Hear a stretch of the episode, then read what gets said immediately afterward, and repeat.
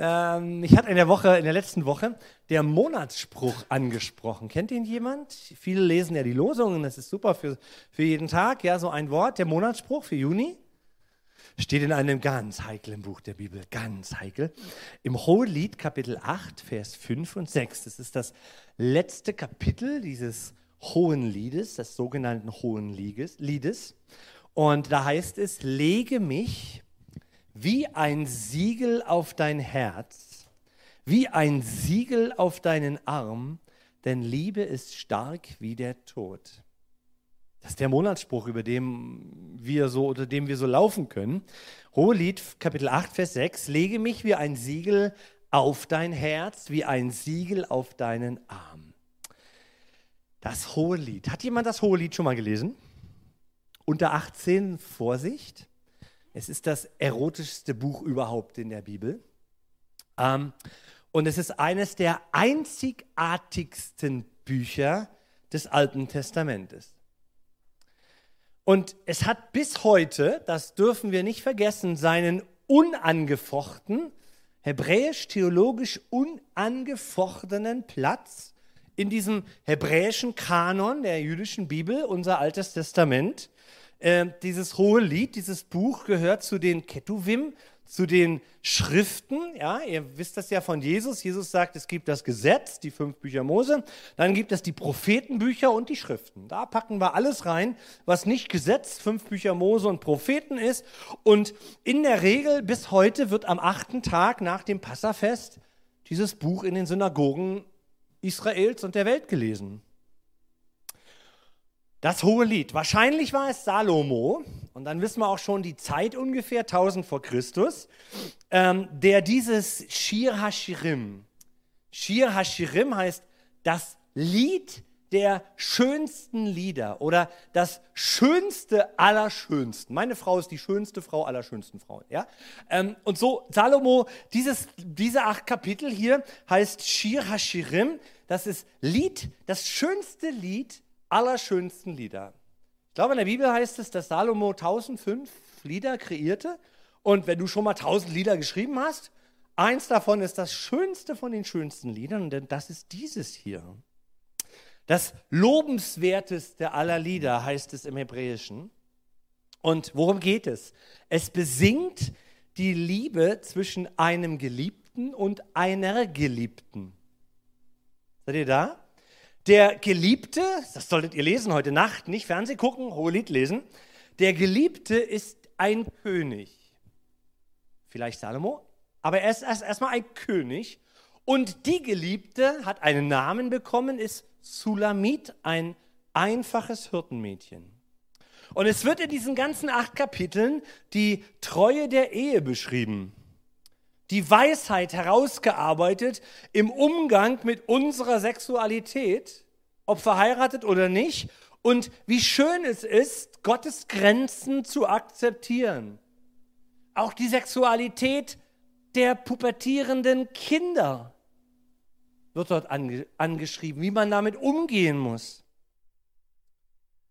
Und es tut so gut, allein in unserer heutigen Zeit dieses Buch mal zu lesen, weil unser Umgang mit Sexualität in unserer Gesellschaft ja so aufgelöst und so wertlos und, und, und, und so der realitätsfremd dargestellt wird. Und Freiheit in diesem Thema, Freiheit im gesellschaftlichen Verständnis, führt zu so viel Traurigkeit in Beziehungen. Aber die Frage ist seit Jahrtausenden, und es ist auch meine, ob die Botschaft des Hohen Liedes nicht über diese reine Weisheit für Ehe und Treue hinausgeht und im Hohen Lied eine, eine Typologie, würde ich mal sagen, so von, von Gott und Israel oder, oder Gott und seiner Gemeinde zu sehen ist. Weil, wenn du dir mal überlegst, ein Buch über Sexualität, in der Bibel, also weder das Alte Testament, die alte Zeit der Rabbiner hat es geschafft, noch die Zeit des neutestamentlichen Kanons, geschweige denn Martin Luther, keiner hat es geschafft, dieses Buch irgendwie zu, ah ja komm ey, das ist nun wirklich nicht Gott inspiriert, ja, sondern es hat bis heute einen absoluten Stellenwert. Keiner fechtet das an. Also liberalen Theologen in Deutschland, die kriegen es hin, ja. Aber ansonsten jeder vernünftige Theologe, äh, keiner ähm, äh, fechtet es an. Kannst du dir vorstellen, dass das, das heiligste Buch der Bücher und Gott sagt, naja, ich wollte einfach mal nur über Sex sprechen. Ich kann mir das nicht vorstellen. Was beabsichtigt der Heilige Geist über diese Vermittlung von Weisheit hinaus? Es ist Weisheit. Wer sich daran hält in seiner Sexualität, der hat das Gold in seinem Leben bekommen. Ähm, was vermittelt, was beabsichtigt der Heilige Geist darüber hinaus allgemein für uns Leser mit diesem Buch? Denn es bleibt Gottes Wort, ja, es bleibt Gottes Botschaft an uns Menschen und, und sie steht im Einklang mit allen anderen Büchern und äh, Teilen der Bibel. So, äh, die Juden sahen im Hohen Lied seit alters her, auch schon zur Zeit von Jesus, eine Beschreibung der Liebe des Herrn Jesus oder Gottes zu seinem Volk Israel war damals schon zur Zeit Jesus aktuell anerkannt. Und in der Zeit des Christentums nach Jesus dann haben die Kirchenväter diese Erklärung umgedeutet auf die neutestamentliche Gemeinde, die Ekklesia. Israel ist abgeschrieben, ja, und wir haben diese Ersatztheologie gehabt. Ähm, an der Stelle von Israel ist die Gemeinde eingekehrt und Gott sei Dank ähm, äh, haben wir heute eine Rückbesinnung und eine Bußbewegung gehabt, ähm, wo wir sagen, das stimmt so nicht. Das Volk Israel ist nicht verworfen. Es hat seine Bedeutung. Es bleibt für die Ewigkeit ein Segen Gottes. Und wir sind nicht die Wurzel, sondern wir sind nur in das Volk Israel eingefropft. Ja? Ähm, und heute ähm, äh, kehren wir wieder dahin zurück, dass wir sagen, okay, dieses Buch beschreibt die Liebe Gottes zu seinem Volk aber auch zu seiner Gemeinde. Also das heißt, erlöst, der erlöste Rest Israels und seine erlöste Gemeinde. Darüber spricht das hohe Lied. Aber Gott bleibt der Geliebte für Israel. Das ist überhaupt keine Frage. Ähm, Israel ist doch auch heute 1948 nicht entstanden aus rein politischen Gründen oder weil der Holocaust nur einmal dem geschuldet ist oder so. Nein, Israel entstand, weil, weil da der Gott Abrahams, Isaak und Jakob seine unverbrüchlichen Verheißungen erfüllt aus Liebe. Und jetzt nochmal dieser Vers 6, wir lesen ihn nochmal. Äh, am Ende äh, sagt jemand zu jemand, ähm, lege mich wie ein Siegel an dein Herz. Und wenn wir jetzt in den Kontext reinschauen, dann könnten wir einmal das so sagen, habe ich euch eine, eine Variante mitgebracht, dass ich sage, Gott, leg du mich bitte wie ein Siegel an dein Herz. Gott, ich möchte dein Kind sein. Gott, ich möchte mit dir leben. Gott, nimm mich an. Gott, vergib mir meine Schuld. Gott, lass mich nicht, wie ich bin. Gott, altes Testament, ja, nimm deine Gnade nicht von mir. Leg dich wie ein Siegel an dein Herz. So könnte wir diesen Text lesen. Sulamit sagt zu dem König, mach mich zu deiner Frau. Nun, das ist ein altes Gebet des Volkes Israels. Gott, erbarme dich über uns nimm uns gnädig an. Ja? Haben wir auch in der katholischen Kirche überliefert bis heute. Wir singen dort zigmal im Gottesdienst, Herr, erbarme dich. Ja? Erbarme dich über uns. Vergib uns unsere Schuld. Gott schnipst uns nicht einfach weg, sondern sei uns gnädig, lieber Herr. Leg mich Gott wie ein Siegel auf dein Herz. Das ist der Wunsch der Schulamit. Und das ist auch mein Gebet. Ja, der König Jesus kommt für eine Braut und ich habe ein Verlangen, dass ich bei der Braut dabei bin. Du auch?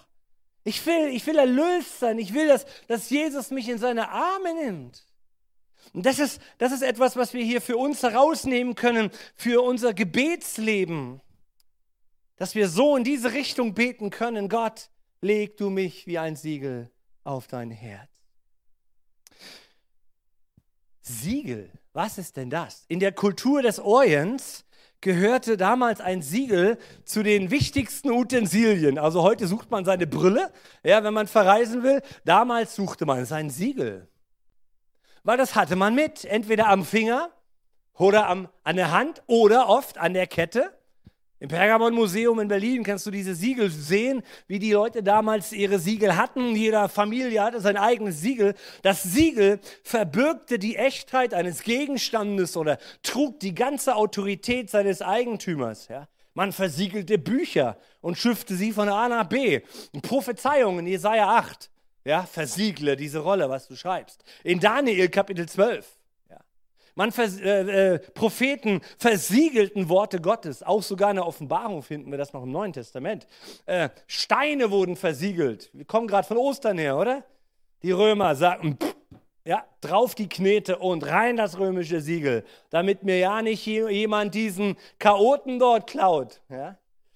Ähm, wer das Siegel eines Königs besaß, der übt dessen Macht aus. Josef hatte das Siegel des Pharaos. Den bräuchten wir jetzt wieder, weil Getreide knapp wird. Ihn und das Siegel. Haman, der böse Typ, der bekam das Siegel des Königs und konnte damit einen richtigen Holocaust anrichten. Ähm und dann bin ich beim zweiten Punkt. Es ist nämlich, wenn du hier in den hebräischen Text gehst, nicht zu eindeutig, dass das nur die Sulamit zum König sagt, dass das die Gemeinde zu Jesus sagt, übertragen, sondern auch andersrum, dass Gott zu dir kommt und sagt, leg mich wie ein Siegel auf dein Herz.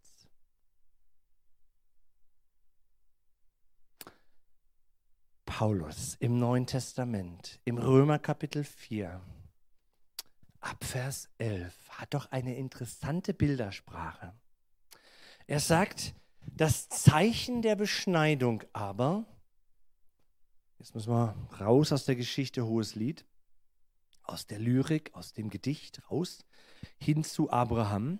Das Zeichen der Beschneidung aber empfing Abraham als Siegel der Gerechtigkeit des Glaubens, den er hatte, als er noch nicht beschnitten war. So sollte er ein Vater werden aller, die glauben, ohne beschnitten zu sein, damit auch ihnen die Gerechtigkeit zugerechnet wird. Und ebenso ein Vater der Beschnittenen, wenn sie nicht nur beschnitten sind, sondern auch gehen in den Fußtapfen des Glaubens, den unser Vater Abraham hatte, als er noch nicht beschnitten war. Wow! Habt ihr kapiert, was Paulus hier in seiner akademischen, ja, in seinem Denken dort vermittelt? Er sagt, Abraham war noch nicht beschnitten, aber empfing diese Beschneidung als Siegel der Gerechtigkeit seines vorangegangenen Glaubens. Abraham hat Gott geglaubt. Damals schon. Er hatte keine Jesusgemeinde, er hatte keine ganze Bibel, aber er wusste, es gibt nur einen Gott im Himmel. Und Gott kam zu Abraham und offenbarte sich ihm in seinem Herzen. Und Gott gab ihm ein Siegel, und das war die Beschneidung, schnippel die Schnapp. Abraham hatte schon Glauben an Gott, bevor er beschnitten wurde. Aber die Beschneidung ist ein Siegel von Gott gewesen. Du hattest doch auch schon Glauben vor deiner Taufe, oder? Aber als du dich hast taufen lassen, hat Gott dir die Taufe als ein Siegel geschenkt. Die Taufe ist für dich ein Siegel geworden. Abraham wurde gerecht, weil er Glauben an Gottes Gerechtigkeit hatte. Aber Gott sagte, du brauchst auch noch ein äußeres Siegel, mit dem du rum, dich rumtragen musst, dein Leben lang bis heute. Keiner wird heute orthodoxer Jude, der nicht Schnippeli-Schnapp erlebt hat. Und keiner, uh, hat so viel Autorität und Vollmacht auf dieser Erde als jemand, der getauft ist im Namen des Vaters und des Sohnes und des Heiligen Geistes, weil Gott dir damit das Siegel gibt und du damit rumlaufen kannst. Wo immer du hinkommst, existiert dieser Siegelring. Man trug es an der Kette um den Hals. Und Schula, und Gott sagt, leg mich wie ein Siegel auf dein Herz. Mach mich zu dem wichtigsten Autorität, der wichtigsten Autorität. Das habe ich vorhin gesagt, das Siegel verbirgt die Echtheit eines Gegenstandes. Die Taufe verbirgt die Echtheit deines Glaubens. Das trägt die ganze Autorität des Eigentümers. Die Taufe ist ein Zeichen, ist ein Siegel. Abraham empfing die Beschneidung als ein Siegel von Gott. Im 2. Timotheus Kapitel 2, 19, wir können ruhig Elberfeld einblenden, ich lese aber neue evangelistische Übersetzung. Aber Gott hat ein, 2. Timotheus 2, 19, aber Gott hat ein festes Fundament gelegt und mit dieser Inschrift versiegelt. Der Herr kennt jeden, der zu ihm gehört. Und wer den Namen des Herrn nennt, meide das Unrecht. Können wir nochmal ganz kurz zu Paulus an der Stelle gehen? Paulus, Römer 4, Vers 12. Paulus sagt, und genauso wie Abraham ein Vater der Beschnittenen ist, wenn sie nur nicht beschnitten sind, sondern auch gehen in den Fußstapfen des Glaubens. So, weder die Taufe noch die Beschneidung nützt dir etwas, wenn du nicht in den Fußstapfen des Glaubens gehst. Er und ich, der König und Sulamit. Ich bitte Gott, dass er mich, mein Leben, auf sein Herz drückt. Und Gott sagt, ich habe dich in meine Hände gezeichnet. Und er fragt dich, leg doch mich, Gott, wie ein Siegel auf dein Herz. Mach mich zu dem Wichtigsten für das Leben. Und Paulus sagt dem Timotheus hier wieder selbe, beides. Er sagt, Gott hat uns mit einer Inschrift versiegelt, mit einem Spruch, mit einem Wort. Der Herr kennt jeden, der zu ihm gehört. Halleluja. Ich weiß, wann ich getauft wurde. Ich weiß noch, wo ich geisterfüllt wurde. Ich weiß, dass ich weiß, wann ich mein Leben Jesus gegeben habe. Und seitdem bemühe ich mich, in seinen Fußstapfen zu laufen. Ich bemühe mich, dass mein Glaube wächst. Ich bemühe mich. Ich schaue nicht auf Unglauben, ich schaue auf Glauben. Wow. Das ganze Volk Israel kam nicht ins verheißene Land an. Schlichtweg nicht. Fertig. Konnte ich mit Gott diskutieren? Nee, Gott sagt nicht. Geht nicht. Warum? Weil sie zweifelten, weil sie murrten, weil sie immer nur jammerten. Es ist gefährlich, als Christ einen murrenden, zweifelnden Lebensstil zu haben. Es ist echt gefährlich. Der Herr kennt jeden, der zu ihm gehört. Das ist die eine Seite des Siegels. Und die andere ist, 2 Timotheus 2, 19, können wir bitte nochmal einblenden?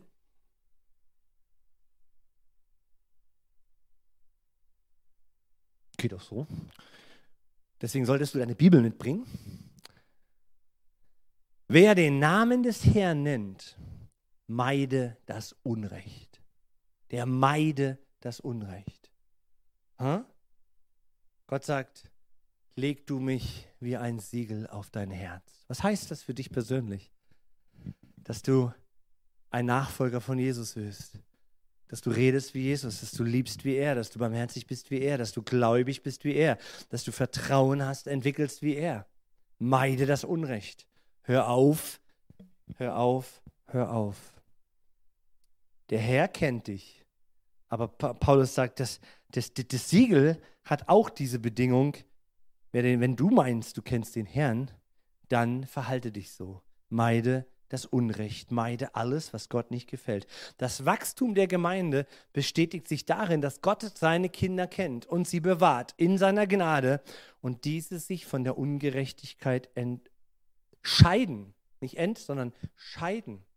Dass sie sich von der Ungerechtigkeit scheiden. Markus hat das vor ein paar Wochen gepredigt. Bestimmte Dinge gehen nicht mehr, wenn ich den neuen Mantel anhabe. Gehen nicht mehr. Und es macht so, es ist so, es ist so gut, wenn du, wenn du in, das, in, der, in, der, in dein Spiegelbild guckst und das, dich, dich konfrontieren lässt mit deiner Realität. Und sagst, bestimmte Dinge habe ich abgelegt, aus, ausgezogen, weg damit, ich habe Neues angelegt. Sulamit schlägt vor, in diesem Vers, Kapitel 8, Vers 6, Sulamit schlägt vor, dass beide, der König und sie, dass sie einander ihre Gelübde erneuern. Das sollten wir als Ehepartner immer wieder tun. Du solltest mal wieder hingehen und sagen, meine Geliebte. Oder mit wunderbaren Worten bestätigt sie hier im Hohen Lied, dass es keinen Konkurrenten für ihre Liebe gibt. Nochmal der Satz. Sulamit schlägt vor, dass sie einander ihre Gelübde erneuern. Psalmen sagen, erfülle Gott deine Gelübde. Erneuere dein Eheversprechen, auch nach 60 Jahren. Meine Frau hat, jemand, hat jetzt eine Karte gesucht. man gibt ja gar nicht mehr zu kaufen.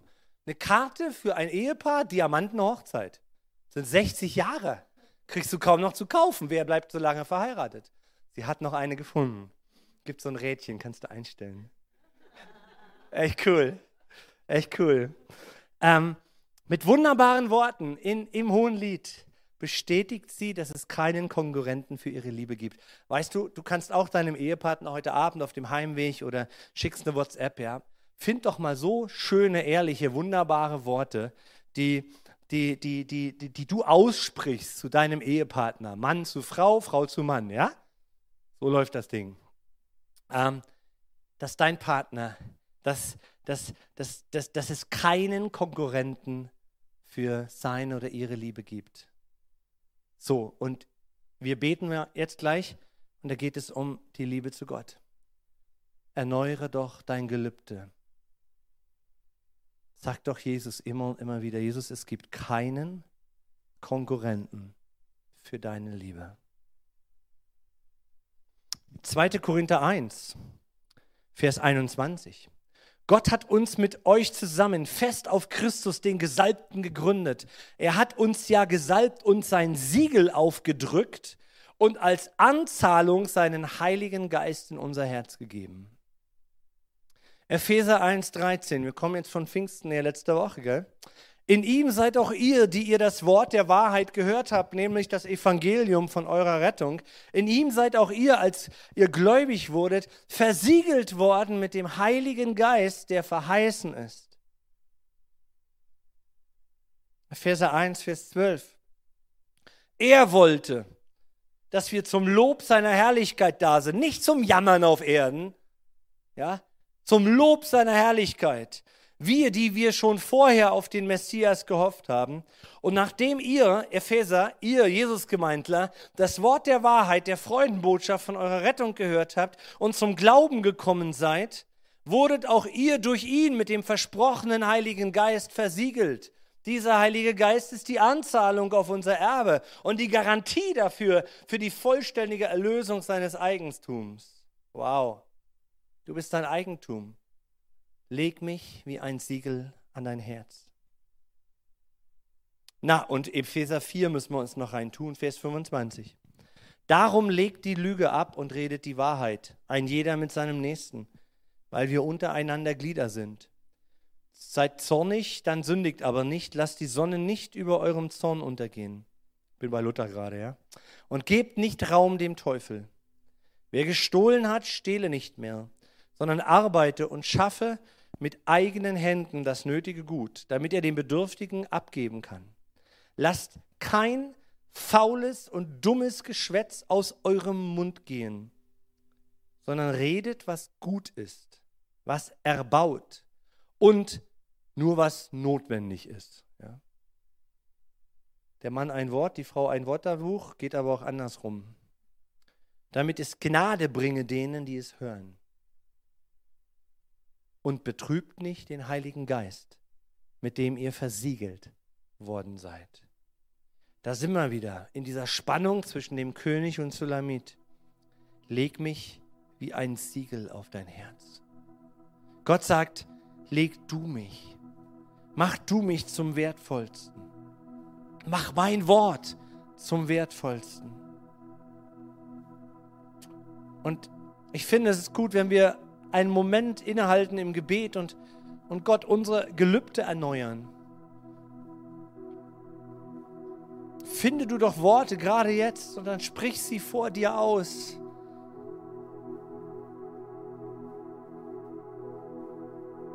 Auf die, auf die Bitte Gottes, leg du mich.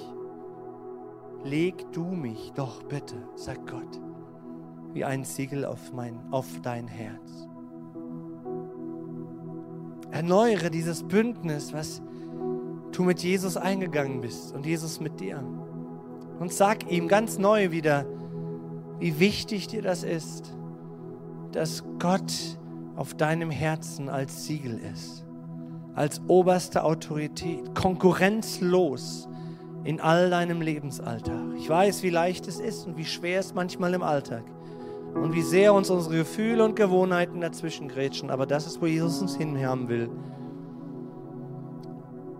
Er spricht zu dir, hey Baby, wie sieht's mit dir aus? Magst du mich als lebendigen Gott ganz und gar, ganz und gar auf dein Herz legen als ein Siegel für die Ewigkeit und jetzt schon hier? Oh, lass uns den Moment in seiner Heiligkeit verbringen und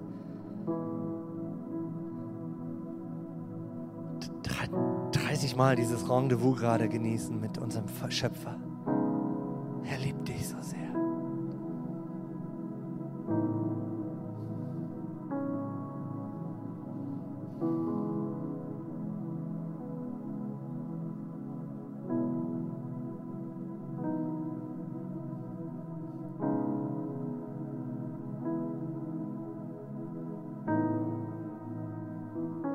Nicht die Werke, die wir für ihn tun.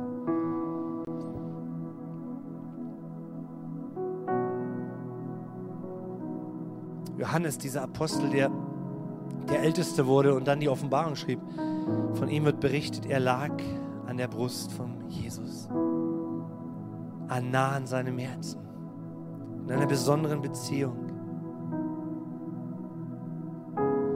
Herr Jesus, wir bitten dich durch deinen Heiligen Geist, dass du uns als Gemeinde von und auch als Einzelne von diesem blöden Werksdenken runterholst dass wir versuchen, dir irgendwie zu gefallen mit dem, was wir tun. Aber du fragst uns, leg mich doch einfach als Siegel auf, mein, auf dein Herz.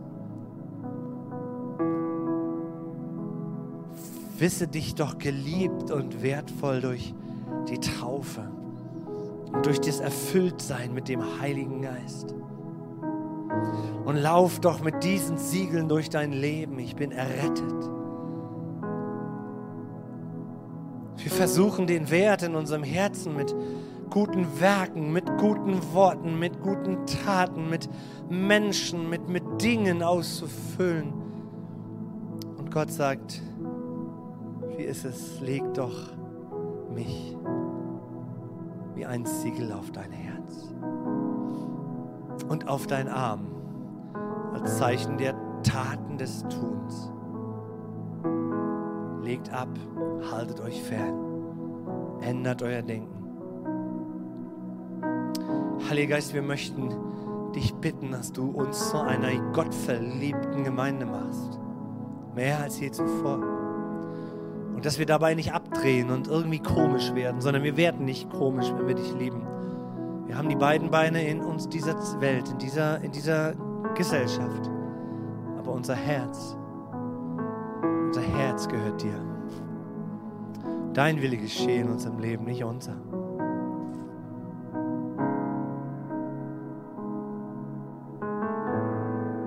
Jesus, sprich mit uns über Identität.